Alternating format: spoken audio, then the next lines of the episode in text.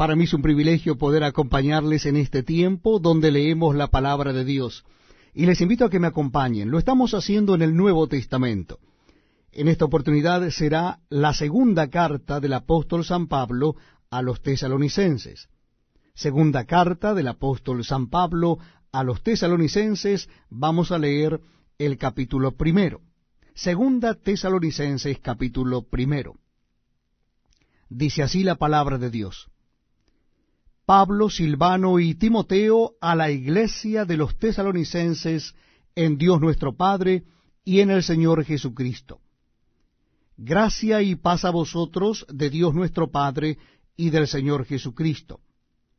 Debemos siempre dar gracias a Dios por vosotros, hermanos, como es digno, por cuanto vuestra fe va creciendo, y el amor de todos y cada uno de vosotros abunda para con los demás tanto que nosotros mismos nos gloriamos de vosotros en las iglesias de Dios, por vuestra paciencia y fe en todas vuestras persecuciones y tribulaciones que soportáis. Esto es demostración del justo juicio de Dios, para que seáis tenidos por dignos del reino de Dios, por el cual asimismo padecéis. Porque es justo delante de Dios pagar con tribulación a los que os atribulan, y a vosotros que sois atribulados, daros reposo con nosotros, cuando se manifieste el Señor Jesús desde el cielo con los ángeles de su poder. El llama de fuego, para dar retribución a los que no conocieron a Dios, ni obedecen el Evangelio de nuestro Señor Jesucristo, los cuales sufrirán pena de eterna perdición, excluidos de la presencia del Señor y de la gloria de su poder, cuando venga en aquel día para ser glorificado en sus santos y ser admirado en todos los que creyeron. Por cuanto nuestro testimonio ha sido creído entre vosotros, por lo cual asimismo oramos siempre por vosotros, para que nuestro Dios os tenga por dignos de su llamamiento, y cumpla todo su propósito de bondad y toda obra de fe con su poder, para que el nombre de nuestro Señor Jesucristo sea glorificado en vosotros, y vosotros en él, por la gracia de nuestro Dios y del Señor Jesucristo. Es un verdadero privilegio acompañarles en este tiempo donde estamos leyendo la palabra de Dios, las sagradas escrituras. Lo estamos haciendo en el Nuevo Testamento de la Biblia. Les invito a que busquen el capítulo 2 de la segunda carta de Pablo a los tesalonicenses, capítulo 2 de la segunda carta de Pablo a los tesalonicenses. Dice así la palabra de Dios.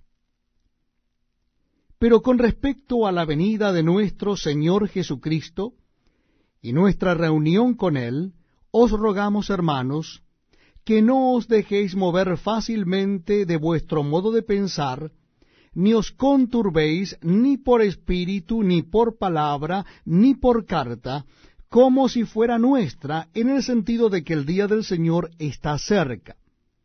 Nadie os engañe en ninguna manera, porque no vendrá sin que antes venga la apostasía y se manifieste el hombre de pecado, el hijo de perdición, el cual se opone y se levanta contra todo lo que se llama Dios o es objeto de culto tanto que se sienta en el templo de Dios como Dios, haciéndose pasar por Dios.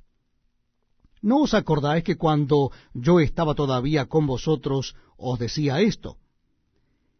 Y ahora vosotros sabéis lo que lo detiene, a fin de que a su debido tiempo se manifieste. Porque ya está en acción el misterio de la iniquidad, solo que hay quien al presente lo detiene hasta que él a su vez sea quitado de en medio. Y entonces se manifestará aquel inicuo, a quien el Señor matará con el espíritu de su boca y destruirá con el resplandor de su venida. Inicuo cuyo advenimiento es por obra de Satanás, con gran poder y señales y prodigios mentirosos, y con todo engaño de iniquidad para los que se pierden por cuanto no recibieron el amor de la verdad para ser salvos. Por esto Dios les envía un poder engañoso para que crean la mentira, a fin de que sean condenados todos los que no creyeron a la verdad, sino que se complacieron en la injusticia. Pero nosotros debemos dar siempre gracias a Dios respecto a vosotros, hermanos amados por el Señor, de que Dios os haya escogido desde el principio para salvación mediante la santificación por el Espíritu y la fe en la verdad, a lo cual os llamó mediante nuestro Evangelio, para alcanzar la gloria de nuestro Señor Jesucristo. Así que, hermanos, estad firmes y retened la doctrina que habéis aprendido, sea por palabra o por carta nuestra. Y el mismo Jesucristo, Señor nuestro, y Dios nuestro Padre, el cual nos amó y nos dio consolación eterna y buena esperanza por gracia, conforte vuestros corazones, y os confirme en toda buena palabra y obra. Muchas gracias por acompañarnos en este tiempo tan especial donde leemos la palabra de Dios. Yo les invito a que busquen en sus Biblias el capítulo 3 de la segunda carta de Pablo a los tesalonicenses. Capítulo 3 de segunda tesalonicenses. Dice así la palabra de Dios. Por lo demás, hermanos, orad por nosotros, para que la palabra del Señor corra y sea glorificada, así como lo fue entre vosotros, y para que seamos librados de hombres perversos y malos, porque no es de todos la fe. Pero fiel es el Señor que os afirmará y guardará del mal. Y tenemos confianza respecto a vosotros en el Señor, en que hacéis y haréis lo que os hemos mandado y el Señor encamine vuestros corazones al amor de Dios y a la paciencia de Cristo. Pero os ordenamos, hermanos, en el nombre de nuestro Señor Jesucristo, que os apartéis de todo hermano que ande desordenadamente, y no según la enseñanza que recibisteis de nosotros.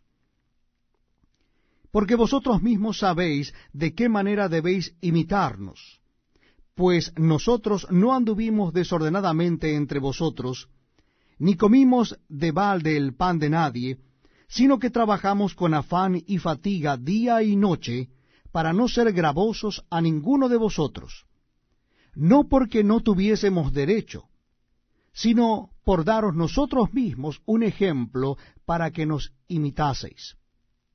Porque también cuando estábamos con vosotros os ordenábamos esto si alguno no quiere trabajar, tampoco coma.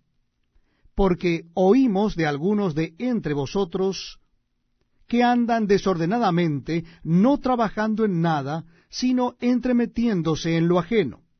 A los tales mandamos y exhortamos por nuestro Señor Jesucristo que trabajando sosegadamente coman su propio pan. Y vosotros, hermanos, no os canséis de hacer bien si alguno no obedece a lo que decimos por medio de esta carta, a ese señaladlo y no os juntéis con él para que se avergüence. Mas no lo tengáis por enemigo, sino amonestadle como a hermano.